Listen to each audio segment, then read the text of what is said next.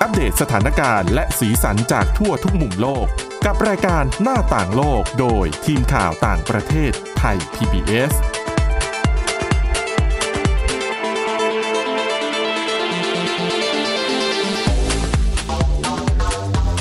สวัสดีค่ะ คุณผู้ฟังคะต้อนรับเข้าสู่รายการหน้าต่างโลกค่ะ ก็รายการของเรานะคะก็จะอัปเดตสถานการณ์สีสันจากทั่วทุกมุมโลก แน่นอนนะคะ ผู้ที่ดำเนินรายการก็คือทีมข่าวต่างประเทศของไทย PBS นั่นเอง เราพบกันทุกวันจันทร์ถึงวันศุกร์เลยนะคะ วันหยุดนักขัตฤกษ์วันพิเศษอะไรก็แล้วแต่เจอกับเราได้ทุกวันนะคะ ไม่มีวันหยุด นะคะอ่ะสำหรับวันนี้นะคะก็พบกับดิฉันสวรักษ์จากวิวัฒนากุลนะคะ แล้วก็คุณวารดาทองจำนงน้องใหม่นะคะ ค่ะ ขอ ส ง วัสดี โต๊ะต่าง ค่ะ ประเทศฝากเนื้อฝากตัวด้วยนะคะ อ่ะช่วงแรกๆน้องอาจจะแบบ แต่ไม่เป็นไรน้องเนี่ยเตรียมเนื้อหามาแน่นมาก ๆนะคะอ่ะเดี๋ยววันนี้ขอเริ่มต้นมีเรื่องราวที่น่าสนใจเยอะเลยนะคะ เริ่มต้นด้วยเรื่องราวของ Facebook กำลังจะออก ฟีเจอร์ใหม่ ๆ อีกแล้ว คุณวรดานะคะ คุณวรดาปกติทุกวันเนี้ยเวลา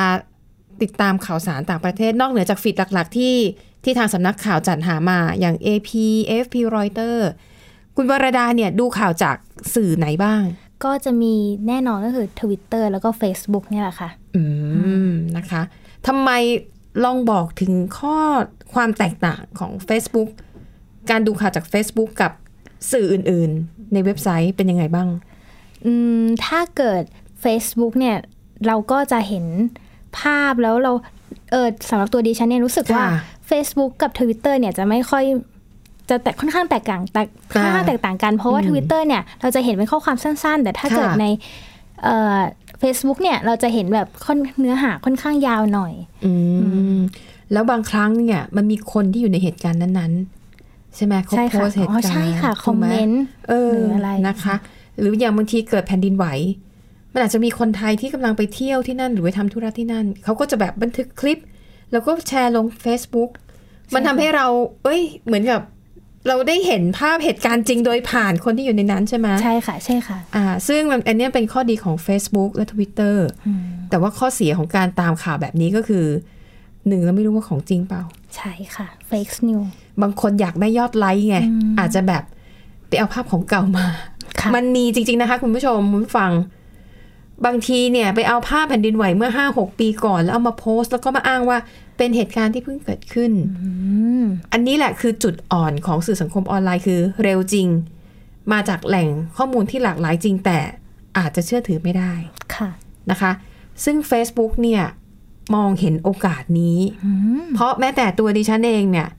เวลามีข่าวดิฉันอะค่อนข้างจะเชื่อเชื่อถือ Twitter มากกว่า เอาจริง ๆ เพราะว่ารู้สึกว่าคนใน Twitter เนี่ยมันมีตัวตนน่ะ ค่ะ อย่างบางทีอ่าถ้าเป็นนักข่าวต่างประเทศที่เขามาทำข่าวเอ่อเกาะติดข่าวพวกนี้อยู่แล้วเนี่ยเขาก็จะมีรูปเขา ค่ะ แล้วก็จะเขียนประวัติทำงานทำการอะไรที่ไหนได้โปรไฟล์อะไรเป็นยังไงบ้างใช่ไหมคะ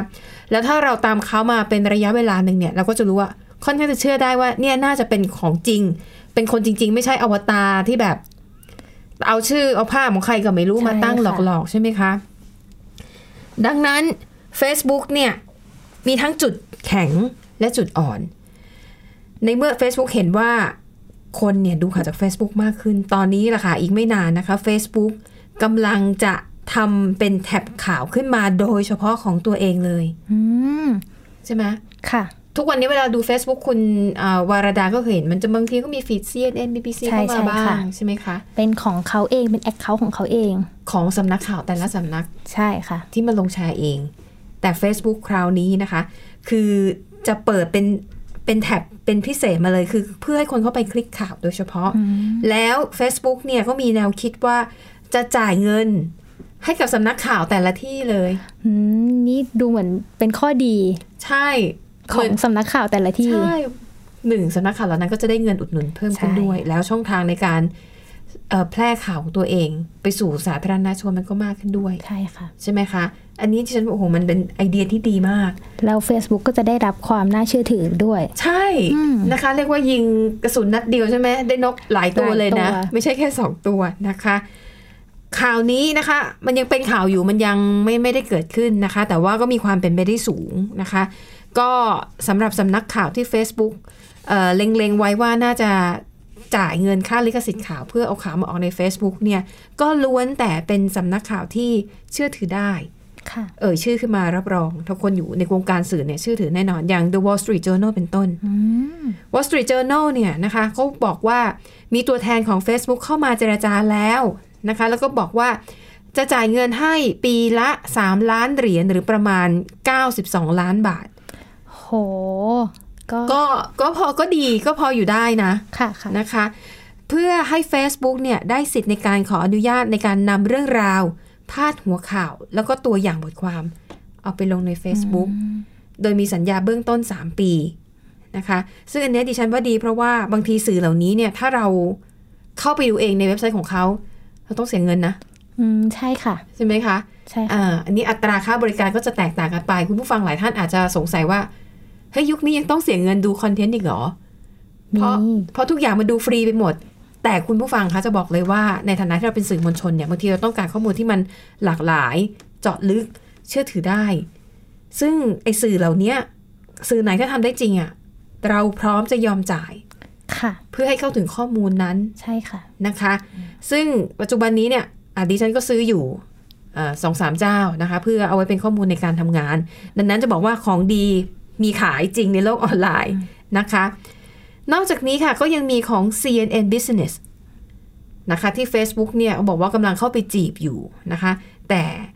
อ่าก็ยังไม่ได้มีข้อมูลอะไรออกมามากนะคะ และนอกจากนี้ค่ะ สื่ออื่น ๆ ที่ได้รับการติดต่อจาก Facebook ก็มีอย่างเช่น ABC News นะคะ Washington Post เอ่อเอ่อ The Bloomberg นะคะ แล้วก็ Dow Jones นะคะ อันนี้ก็เป็นข้อมูลที่มาจากเอ่อ The Wall Street Journal นะคะ แล้วก็เอ่อนักข่าวเนี่ยก็พยายามไปถามไอ้สำนักข่าวเหล่านี้แหละว่าจริงไหม Facebook เข้ามาเจราจาทาบทางคุณจริงไหม บางสื่อก็ไม่ตอบ ก็ไม่ยอมให้ความเห็นอะไรในเรื่องนี้นะคะ ซึ่งเอ่ออันนี้ก็ถือว่าเป็นการน่าจะเป็นวิธีที่ลงตัวนะนะคะ เพราะว่า 1 Facebook เองก็ได้ความน่าเชื่อถือ อาจจะได้ฐานคนดูมากขึ้นแก้ปัญหาเฟกนิวส์ด้วยก็คือ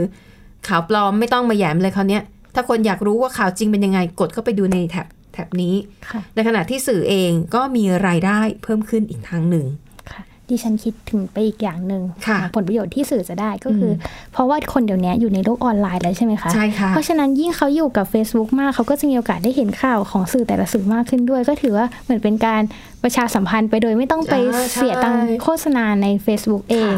เพราะว่าหลังๆเนี่ยคนที่ใช้งาน Facebook มันลดจำนวนลงมาก ค่ะ ๆนะคะเพราะหนึ่งคุณรู้สึกว่ามันถึงจุดอิ่มตัวแล้วอะ อืม แล้วมันมันก็มีผลวิจัยที่ว่าเวลาคนเข้าไปดูอะไรใน Facebook มากๆ คือก็ไปฟีดไล่ดูเพื่อนไม่ทำนู่นทำนี่ แล้วคนเราเนี่ยก็มักจะโพสต์แต่เรื่องดีๆใช่ไหม ใช่ค่ะ เราก็ ไปกินอาหารอร่อย อืม ไปเที่ยว อืม อยู่กับแฟน ค่ะ ฟังเพลงเพราะๆอะไรอย่างเงี้ย คือเวลาตกทุกข์ได้ยากเนี่ยเขา ไม่มีใครมาโพสต์หรอก ใช่ค่ะ ดังนั้นถ้าเกิดว่าเราไปนั่งไล่ดูผู้ชีวิตคนอื่นทำไมดีดี ดูตัวเราสิ ต้องเข้าเวรต้องทำงาน ต้องหาเงินใช้หนี่อะไรอย่างเงี้ย ต้องกินมาม่า เพื่อนกินสเต็ก มันทำให้จิตใจหดหู่ ใช่ค่ะ มันก็เลยทำให้จำนวนคนที่ใช้เข้าไปดูฟีดใน Facebook มันลดลง ดังนั้นถ้าหากว่ามีอันนี้เข้ามาเสริม มันก็น่าจะช่วยให้ยอดผู้ใช้งานของ Facebook มันกระเตื้องขึ้นด้วย เป็นไป นะคะ ได้ค่ะ ค่ะ ค่ะ อ่ะ แล้วคุณวรดาก็มีอีกเรื่องราวหนึ่งที่เกี่ยวข้องกับ เทคโนโลยี เทคโนโลยีเหมือนกันนะ ค่ะ คะ แต่ว่าไม่ใช่ Facebook แต่ว่าเป็น Apple ค่ะ อ่า ค่ะ ก็คือล่าสุดเนี่ยค่ะ Apple เนี่ยเขาได้ออกมาขอโทษ พร้อมกับประกาศเลิกจ้าง พนักงานบริษัทเอาซอร์สที่ Apple จ้างมา ค่ะ เพื่อดักฟังจะเรียกดักฟังไม่ได้ เพื่อมาฟังผู้ใช้คุยกับ Siri แล้วจดบันทึก อืม สิ่ง ค่ะ ที่เขาได้ยิน ค่ะ ส่งต่อไปให้ให้ Apple ค่ะ อืม ก็คือ Apple เขาได้ออกมาบอกว่า เขาเนี่ยได้บันทึกเสียงสนทนาระหว่างผู้ใช้แล้วที่สนทนากับ Siri เนี่ยไปเพื่อตรวจสอบคุณภาพว่า ค่ะ Siri เนี่ยจะสามารถฟังและเข้าใจผู้ใช้ได้มากแค่ไหน อืม แล้วก็ตรวจสอบไปด้วยว่า Siri อ่ะจะสามารถช่วยเหลือผู้ใช้ได้ตรงกับความต้องการของผู้ใช้หรือไม่ อืมค่ะ อย่างอย่างคุณสาวรักษ์กับดิฉันเนี่ยก็ใช้ iPhone ทั้งคู่ใช่ไหมคะ ใช่ค่ะ เราก็เราก็เคยใช้ Siri กันมาบ้าง ไม่ เช่นแบ ไม่ บ ดิฉันไม่เคยใช้ เราทำไมคะ คือหนึ่งพอช่วงแรก ๆ เนี่ยซีรีมันจะมีแต่เวอร์ชันภาษาอังกฤษ อ่าใช่ค่ะ แล้วสำเนียงมันต้องเป๊ะมาก อืม บางทีถ้าเราพูดสำเนียงอังกฤษแล้วซีรีฟังไม่รู้เรื่อง ค่ะ มันก็จะยุ่งยากซับซ้อน แล้วดิฉันคิดว่า ใช้สิริอะยุ่งยากต่อให้มันเปลี่ยนเป็นภาษาไทยนะ ค่ะ ก็ไม่เคยใช้รู้สึกว่ามันเสียเวลา อืม เสิร์ชเสิร์ชหาเองค้นหาเอง แต่คุณวรดานี่ใช้บ่อยใช่ไหม เคยมีช่วงหนึ่งที่ใช้บ่อยค่ะ ยิ่งแบบ อืม ตอนไปต่างประเทศก็คือ ค่ะ จะถามเลยว่าแบบสวัสดีซิริแล้วก็แต่ต้องพูดชัดๆนะคะว่าแบบ แต่นี่คือภาษาไทยใช่ไหม ใช่ค่ะ ใช้ อ่า ในเวอร์ชันภาษาไทยแล้วก็ดิฉัน ค่ะ ก็จะถามประมาณว่าเออเจ็ดเอ่มเจ็ดพันวอนเท่ากับกี่บาทไทยเวลาไปเกาหลีหรืออะไรแบบนี้ก็คือเราก็จะได้แบบไม่ต้องแบบไปกดเปิด อืม เว็บไซต์อะไรให้ยุ่งยาก ค่ะ ค่ะ ก็คือ Apple เนี่ยเขาก็ได้ทำการบันทึกเสียงของพวกเราเนี่ยไว้ อืม แล้วก็เพื่อที่จะไปตรวจสอบว่าแบบซิริทำงานได้ดีแค่ไหนอย่างที่บอกไปข้างต้นใช่ไหม ก็ คะ ฟังดูดีนะ ใช่ค่ะ แต่ประเด็นเนี่ยมันเกิดขึ้นเมื่อเดือนที่แล้ว อืม เมื่อเมื่อประมาณปีที่แล้วค่ะ ค่ะ เมื่อพนักงานของบริษัทเอาซอสที่ อืม Apple จ้างไปฟังเสียงของผู้ใช้เนี่ย ค่ะ เขาออกมาบอกว่าเขาอะได้ยินเสียงผู้ใช้คุยประเด็นที่เป็นความลับ เช่น อ่าบางทีเป็นเรื่องส่วนตัว ใช่ค่ะ ออ เช่นเรื่องข้อมูลทางการแพทย์ ค่ะ หรือได้ยินไปถึงนัดค้ายาก็มี อ่าค่ะ แล้วก็แม้กระได้ยินไปถึงแบบเสียงตอนที่ผู้ใช้เนี่ยกำลังมีความสัมพันธ์ลึกซึ้ง ค่ะ ค่ะ กับกับคู่รัก อ่า ค่ะ อ่าอ่าอ่า โดยการซึ่งซึ่งบางทีอะค่ะ อืม ซึ่ ค่ะ งซึ่งบางทีการบันทึกเสียงเนี่ย อืม มันก็เกิดขึ้นได้โดยจากความบังเอิญ อ๋อ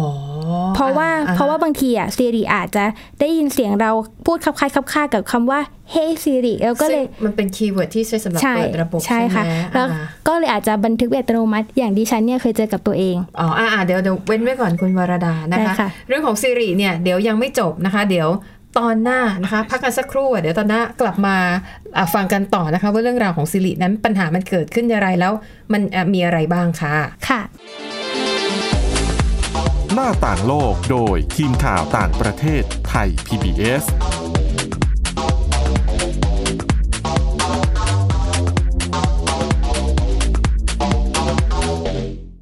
เพียงแค่มีสมาร์ทโฟน ก็ฟังได้ไทย PBS ดิจิทัล Radio สถานีวิทยุดิจิทัลจากไทย PBS เพิ่มช่องทางง่ายๆ ให้คุณได้ฟังรายการดีๆ ทั้งสดและย้อนหลัง ผ่านแอปพลิเคชันไทย PBS Radio หรือเวอร์ไบเว็บไทยพีบีเอสเรดิโอ .com ไทย PBS ดิจิทัล Radio Infotainment for all วันนี้การดูข่าวของคุณจะไม่ใช่แค่ในทีวีไทย PBS ให้คุณดูข่าวได้หลากหลายช่องทาง ที่ถูกน้ำท่วมเต็มพื้นที่ เว็บไซต์ www.thaipbs.or.th/news Facebook Thai PBS News Twitter @thaipbsnews YouTube Thai PBS News ไหลล้นทะลักเข้ามา กดติดสนันการณ์ข่าวพร้อมๆกับหน้าจอไร้ขีดจำกัดเรื่องเวลา เข้าถึงรายละเอียดได้มากกว่า ไม่ว่าจะอยู่ณจุดไหน ก็รับรู้ข่าวได้ทันที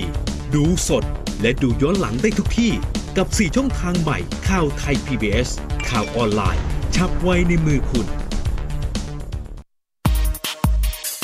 เพราะวิทยาศาสตร์อยู่รอบตัวเรา มีเรื่องราวให้ค้นหาอีกมากมาย เทคโนโลยีใหม่ ๆ เกิดขึ้นรวดเร็ว ทำให้เราต้องก้าวตามให้ทัน อัปเดตเรื่องราววิทยาศาสตร์ เทคโนโลยี และนวัตกรรม ที่จะทำให้คุณทันโลก กับรายการ s c i e n t e c h ทุกวันจันทร์ถึงวันศุกร์ เวลา 11นาฬิกา30 นาทีทางไทย PBS Digital Radio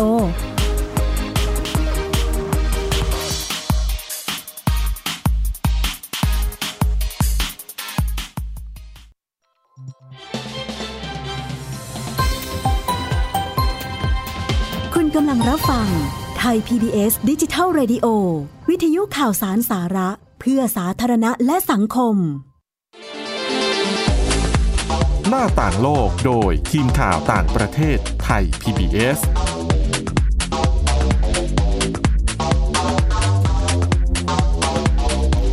ค่ะคุณผู้ฟังค่ะกลับมาต่อกันในช่วงที่ 2 นะคะเบรกช่วงท้ายๆเบรกที่แล้วมีปัญหานิดหน่อย เพราะว่า เนื่องจาก iPhone ของดิฉันเนี่ย ไม่ได้ล็อกคำว่า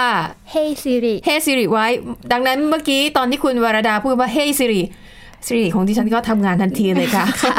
ทำเอาป่วนไปเลยนะคะ แต่คุณวรดาก็แนะนำว่าเราสามารถเข้าไปปิดได้ใช่ไหม ใช่ค่ะ คือถ้าเราไม่ปิดเนี่ยเวลาเราเผลอพูดประโยชน์เป็นคีย์เวิร์ดอย่าง Hey Siri ปุ๊บระบบมันทำงานอัตโน ใช่ มัติ ค่ะ นะคะ แล้วก็ข้อดีของการปิดไอ้ระบบการสั่งงานด้วยเสียงนี่คืออะไรอย่างหนึ่ง ก็คือจะช่วยประหยัดพลังงานแบตเซฟแบตเตอรี่ของเราได้ อ่านะคะ ค่ะ อันนี้ก็เป็นเรื่องควรรู้ข ค่ะ องซิรินะคะ ผู้แสนรู้นั่นเอง อ่ะคุณเวรักมาเล่าค้างต่อจากช่วงที่แล้ว ค่ะ ขอทบทวนความจำคุณผู้ฟังนิดหนึ่งว่า อืม แบบคือเรื่องที่มันเกิดขึ้นเนี่ยก็คือ พนักงานเอาซอสของ Apple เนี่ยเขาดันไปได้ยินเสียงพวกข้อมูลความลับของผู้ใช้ เช่น ข้อมูลด้านการแพทย์หรือ ค่ะ การนัดค้ายาหรือแม้กระทั่งเสียงขนาดกำลังมีความสัมพันธ์ลึกซึ้งกัน อืม อ่ะต่อมาเนี่ยก็คือเขาก็เลยพบว่ามันมีการบันทึกเสียงหลายหลายเทปที่เกิดขึ้นจากความบังเอิญหรือความไม่ตั้งใจใช่ไหมคะอย่างที่ ค่ะ เมื่อกี้บังเอิญพูดไปว่าเฮ้ซีริซีริก็บันทึกแล้วอะไรแบ แล้ว บ ก็อาจจะ นี้ ไม่รู้ตัวอาจจะ ใช่ ทำนู่น ค่ะ ทำนี่คุยกันความ ใช่ ลับอะไรซิริก็จะได้ยินทั้งหมด ใช่ค่ะ อย่างอย่างดิฉันนะคะก็ ค่ะ คือเคยเจอมาประมาณสองสามคืนที่ดิฉัน อืม วางโทรศัพท์ไว้แบบไม่ได้ใกล้ตัวนะคะ ค่ะ แต่ดิฉันก็นอนนอนๆอยู่ แล้วอยู่ดีๆ ก็ ก็ ละเมออย่างเงี้ยเหรอ ไม่ค่ะ ดิดิแต่ดิฉันยังไม่หลับดิฉันยังไม่หลับ แต่อยู่ดีๆเสียงซีรีอ่ะก็พูดขึ้นมาว่าแบบเออจะให้ฉันช่วยอะไรคุณได้บ้างเป็นภาษาไทยอะไรเงี้ย อ่า ทั้ง ค่ะ ที่ดิฉันยังไม่ได้พูดให้ซีรีอะไรเลย อืมอืม ซึ่งทำให้ดิฉันกลัวดิฉันก็เลยปิดไปจน อ่า ถึงตอนนี้ อ่าฮะ ค่ะ นะคะเออ ค่ะ แล้วก็ต่อมาเนี่ยพอหลังจากมีข่าวที่ว่านี้ออกไปว่าเออมีข้อมูลที่เป็นความลับของผู้ใช้หลุดไปใช่ไหมคะ ค่ะ Apple เนี่ยก็ได้ออกมาระบุว่าเขาเนี่ยไม่สบายใจแล้วเขาก็จะหยุดเอ่อการบันการบันทึกข้อมูลแล้วก็การตรวจสอบ ค่ะ สิริเนี่ยไปชั่วคราว อืม แต่ว่าเมื่อล่าสุดเนี่ยค่ะ เขาได้ออกมาบอกอีกทีแล้วว่า สรุปแล้วเขาเนี่ยจะยังคงให้มีการตรวจสอบคุณภาพของสิริต่อไป โดยการฟังบันทึกของผู้ใช้กับ ค่ะ ที่ที่คุยกับสิริต่อไปเนี่ยแหละค่ะ ค่ะ แต่เขาจะเพิ่มมาตรการที่ทำให้ผู้ใช้เนี่ยสบายใจมากขึ้น ก็คือจะให้ผู้ใช้เนี่ยกด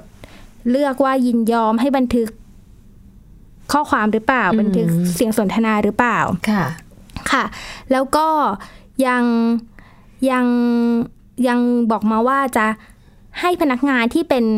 พนักงานของบริษัท Apple จริง ๆ ไม่ใช่เอาซอดแล้วเป็นผู้ฟังและประเมินเท่านั้น อ๋อค่ะ เพื่อที่จะได้มามั่นใจในมาตรฐานของจริยธรรมที่ Apple อืม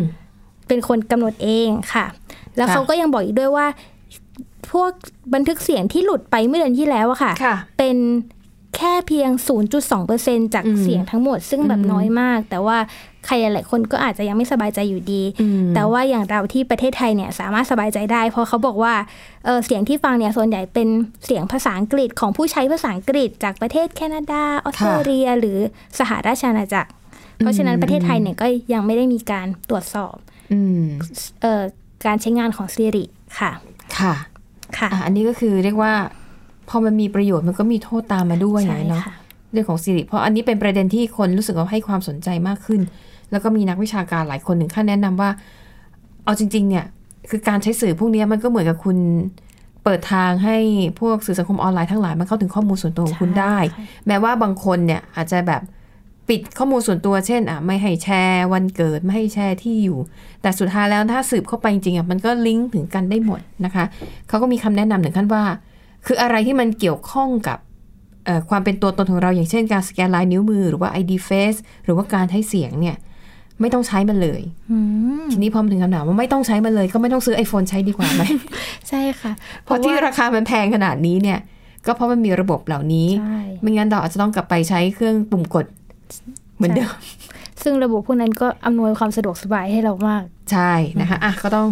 แลกกันนะคะ ชีวิตแต่ว่ามันก็มีวิธีป้องกันตัวเองแหละก็คุณผู้ฟังก็ค่อยๆศึกษาแล้วกันนะคะ ว่าไอ้ถ้าการใช้อุปกรณ์เทคโนโลยีแบบนี้เนี่ย เราจะป้องกันตัวเองได้ยังไงนะคะ มันมีวิธีการของมันอยู่เอาละค่ะอ่ะไปที่เรื่องต่อไปนะคะ เป็นเรื่องแนวคิดในการรักโลกนะคะ ด้วยการลดการบริโภคเนื้อสัตว์ เพราะว่ามันมีผลวิจัยว่าการเลี้ยงสัตว์ เอ่อในเชิงอุตสาหกรรมเนี่ยมันก่อให้เกิดเรียกว่าก๊าซคาร์บอนไดออกไซด์มันทำให้เกิดมลพิษสูงกว่านะคะ ค่ะ ซึ่งล่าสุดอันนี้ถือว่าเป็นการขับเคลื่อนที่น่าทึ่งมากและเสี่ยงมากๆนะคะ เมื่อ KFC นะซึ่งเป็นร้านขายไก่ทอด ค่ะ ขายทั่วโลกเลยนะคะ แล้วก็ดังมาก เขาไปจับมือกับองค์กร Beyond Meat Beyond Meat นี่คือเป็นบริษัทที่ผลิตเอ่อเนื้อสัตว์ สิ่งที่รูปร่างเหมือนเนื้อสัตว์ แต่ว่าทำมาจากพืชผัก อืม แต่เขาจะทำออกมานี่คือหน้าตาเหมือนเนื้อเลยเหมือนเนื้อวัวเนื้อสันใน หน้าตาเหมือนทุกอย่าง แต่ว่าทำมาจากผัก คล้าย ๆ เทศกาลเจของบ้านเรา ใช่ ที่แบบทำเรียนแบบ ใช่นะคะ ซึ่ง KFC ค่ะ เตรียมขายไก่ทอด แต่เป็นไก่ทอดที่ไม่ทำกับไก่ ค่ะ มันทำมาจากพืช โอ้โห อันนี้ถือว่าเป็นแบบมันฉีกแนวมากๆใช่นะคะ ค่ะ ไม่รู้ว่าลูกค้าของ KFC นี่จะรับได้ไหมนะคะ KFC นะคะบอกว่าก็ตอนนี้เขาเริ่มทดลองขายเมนูไก่นะคะ ทั้งนักเก็ตไก่ปีกไก่ทอด แต่ทั้งหมดนี้ทำมาจากเอ่อทำมาจากผักทั้งหมดนะคะ ซึ่งเป็นการเปลี่ยนแปลงครั้งใหญ่ของ KFC นะคะ ปกติเนี่ย KFC ต้องใช้ไก่ปีละประมาณ 50,000 ล้านตัว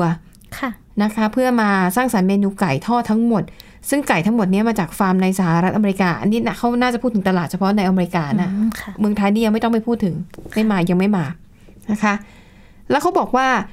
การทำฟาร์มไก่นั้นเป็นปัจจัยอันดับสองรองจากการทำฟาร์มวัว ที่ก่อให้เกิดก๊าซซึ่งเป็นสาเหตุของปรากฏการณ์เรือนกระจก ที่ทำให้โรคนั้นร้อนขึ้นทุกๆปี ด้วยเหตุนี้ค่ะ KFC ก็เลยร่วมมือกับ Beyond Meat นะคะเป็นบริษัทที่ผลิตวัตถุทำอาหารที่ทำมาจากพืช แต่ว่าทำหน้าตาเรียนแบบให้เหมือนพืช ให้เหมือนกระทั่งรสสัมผัสนะคะ แล้วก็ เมนูใหม่ของ KFC ในครั้งนี้เขาจะใช้ชื่อว่า Beyond Fryer Chicken คือยังมีคำว่า chicken อยู่ แต่มันไม่มี chicken อยู่ในนั้น ค่ะ นะคะ แล้วก็จะมีซอสแบบสูตรพิเศษนะคะ แล้วก็เขาเริ่มทดลองขายในเมืองแอตแลนตาของสหรัฐอเมริกานะคะ ก็จะมีอยู่ไม่กี่สาขา เผื่อคุณผู้ฟังสนใจฟังรายการเราอยู่ และอยู่ที่อเมริกาตอนนี้ก็ไปนะคะ ที่สนามเบสบอลซันทรัสพาร์คอยู่ในแอตแลนตา ก็เรียกว่าแค่จุดเริ่มต้น เอาลองไม่กี่สาขาไปก่อนนะคะ แล้วก็ไม่แค่แค่ KFC เท่านั้นมันยังมีแบรนด์อื่น ๆนะคะที่ พยายามหาเมนูทางเลือกนะคะ ที่คนไทยเรารู้จักก็อย่างซับเวย์ ค่ะ อันนี้ขายแซนด์วิชนะคะเมืองไทยก็มีสาขาเบอร์เกอร์คิงก็มีเหมือนกัน แล้วก็ยังมีซูเปอร์มาร์เก็ตอีกมากมาย ซึ่งพวกนี้เนี่ยเวลาขายเขาก็จะบอกเลยว่ามันทำมาจากผักนะ ค่ะ มันเป็นทางเลือกเพื่อให้คนนั้นมีทางเลือกมากขึ้นนะคะ ที่เบอร์เกอร์คิงที่ประเทศไทยดิฉันก็เคย เคยลองชิมเมนูวีแกนของเขาเมนูมังสวิรัตของเขา อ่า ก็ก็รสชาติแปลกๆดี เหรอแล้วคันเขาทำรูปร่างหน้าตาเหมือน เหมื กั อน นคล้ายๆกับไก่ค่ะ แต่ว่าก็รสชาติไม่เหมือนไก่ซะทีเดียว อืม ค่ะ อ่ะอ่ะ แล้วคุณวรดานะคะ ก็ยังมีอีกเรื่องหนึ่งนะคะที่เกี่ยวข้องกับ กับพืชเหมือนกัน เพืชเหมือนกัน คือเหมือนกันก็คืออ ม มีผลวิจัยค่ะ ที่ระบุว่าการรับประทานโปรตีนจากพืชเนี่ยจะ ค่ะ ทำให้เรามีอายุยืนยาวขึ้น อ่า อันนี้ก็ถือว่าเป็นข่าวดีของผู้ที่ชอบรับประทานถั่วเลย เพราะว่าโปรตีนจากพืชเนี่ยที่เราจะหาได้ก็คือจะหาได้จากพวกถั่วลิสง ค่ะ อัลมอนด์หรือถั่วทั่วๆไปเนี่ยก็คือจะมีโปรตีนเยอะหมด ค่ะ โดยผลวิจัยเนี่ยค่ะ เขาเป็นผลวิจัยจากประเทศญี่ปุ่น อืม โดยเขาได้ทำการศึกษาจากชาวญี่ปุ่นวัยกลางคนประมาณ ค่ะ 70,000 คน เป็นระยะเวลานานนะคะ เกือบ 20 ปี ค่ะ โดยเขาได้แบ่งคนออกเป็น 2 กลุ่ม เปรียบเทียบกันระหว่างคนที่รับประทานโปรตีนจากพืชในปริมาณมาก กับ อืม ผู้ที่รับประทานโปรตีนจากเนื้อสัตว์ในปริมาณมาก ค่ะ จนถึงตอนเนี้ยจากการวิจัยเนี่ยมาตลอดระยะเวลา 20 ปีเนี่ยก็มีผู้วิจัยจาก 70,000 คนเนี่ยเสียชีวิตไปแล้วประมาณ 12,000 คน ค่ะ โดยในจำนวนเนี้ยก็คือจะเสียชีวิตจากโรคมะเร็งเป็นอันดับหนึ่ง ค่ะ โรคหัวใจและหลอดเลือดเป็นอันดับสอง อืม อันดับ 3 ก็คือโรคหัวใจหัวใจวาย ส่วนอันดับ 4 ก็คือเป็นโรคหลอดเลือดสมองค่ะ อืม แต่ความสำคัญมันอยู่ตรงนี้ค่ะ ก็คือนักวิจัยเนี่ยเขาได้ลองให้ผู้ที่ร่วมการศึกษา หันมาบริโภค โปรตีนจากพืชแทนเนื้อแดงประมาณ อืม 3%คือทานโปรตีนมากขึ้นสามแทนแททานโปรตีนแทนเนื้อแดงสามลองลองสักสามเปอร์เซ็นแล้วพบว่าสามารถลดอัตราการตายจากโรคทั่วไปเนี่ยได้ถึง 34%อร์เซ็น อืม ลดอัตราการตายจากมะเร็งได้ถึง 39 ค่ะ แล้วก็ลดอัตราการตายจากโรคหัวใจได้ถึง 42% อืม ก็มีประมาณนี้ค่ะ แต่ว่าจะมีเพิ่มเติมนิดหน่อยก็คือ ผลวิจัยเนี้ยเขายังแนะนำให้กับให้ผู้คนทั่วไปเนี่ยได้ลองรับประทานโปรตีนจากพืช แทนโปรตีนจากสัตว์มากขึ้น เพราะว่านอกนอกเหนือจะทำให้เราเนี่ยเอิ่มเสียชีวิตช้าลงแล้วมีอายุยืนขึ้นแล้วเนี่ย พวกโปรตีนจากพืชเนี่ยยังเต็มไปด้วยไขมันดีค่ะ ค่ะ แล้วก็วิตามินต่าง อืม ม ค่ะ อ่ะอันนี้ก็เรียกว่าเป็นเทรนด์ที่กำลังมานะคะ การบริโภคเนื้อสัตว์ทางเลือก แต่ว่าปัญหาอย่างหนึ่งของเนื้อสัตว์ทางเลือกแบบนี้คือ ราคายังสูงอยู่ ใช่ เพ ค่ะ ราะว่ากรรมวิธีในการผลิต คือต่อให้ทำมาจากพืชนะแต่ว่ากรรมวิธีการผลิตมันยังยังซับซ้อนอยู่ มันต้องใช้เทคโนโลยีขั้นสูงเหมือนกัน โดยเฉพาะอย่างยิ่งถ้าต้องทำให้เนื้อสัมผัสหรือว่า texture ของมันเหมือนกับเคี้ยวแล้วเหมือนรู้สึกว่าเคี้ยวเนื้อไก่อะไร ค่ะ อย่างเงี้ย มันก็เลยมีต้นทุนสูงอยู่นะคะ แต่ถ้าเออตัดไปซะว่าอ่ะทำให้เหมือนอาหารเจบ้านเราคือ คือทำให้มันทานง่าย แต่ไม่ต้องรูปร่างเหมือนเนื้อสัตว์เป๊ะอันนั้นน่ะนาน่าจะแบบ แต่ น่าจะ ว่า คุ้มกว่า แต่อาหาร นะคะ เจบ้านเราก็ค่อนข้างแป้งเยอะกว่าโปรตีน ใช่ ดิฉันคิดว่า ใช่นะคะ เพราะว่ามันต้องการให้มันแบบมันหนืดหนืดมันยืดหยุ่นเคี้ยวหยุบหยุบอะไรอย่างเงี้ย ค่ะ นะคะอ่ะแล้วทั้งหมดนี้ค่ะก็คือเรื่องราวนะคะ ที่ทีมข่าวต่างประเทศไทย PBS นำมาเสนอค่ะ คุณผู้ฟังสามารถติดตามเราได้นะคะ ทั้งทางเว็บไซต์ www.thaipbsradio.com หรือว่าฟังผ่านพอดแคสต์ก็ได้นะคะ เพียงพิมพ์คำว่าหน้าต่างโลกนะคะ ก็จะสามารถอัปเดตสถานการณ์ต่างประเทศกับเราได้ทุกที่ทุกเวลาที่เข้าถึงอินเทอร์เน็ตค่ะสำหรับวันนี้เวลาหมดแล้วนะคะ เราสองคนพร้อมด้วยทีมงานขอลาไปก่อน พบกันใหม่ครั้งหน้า สวัสดีค่ะ สวัสดีค่ะ ติดตามรับฟังรายการย้อนหลังได้ที่เว็บไซต์และแอปพลิเคชันไทย PBS Radio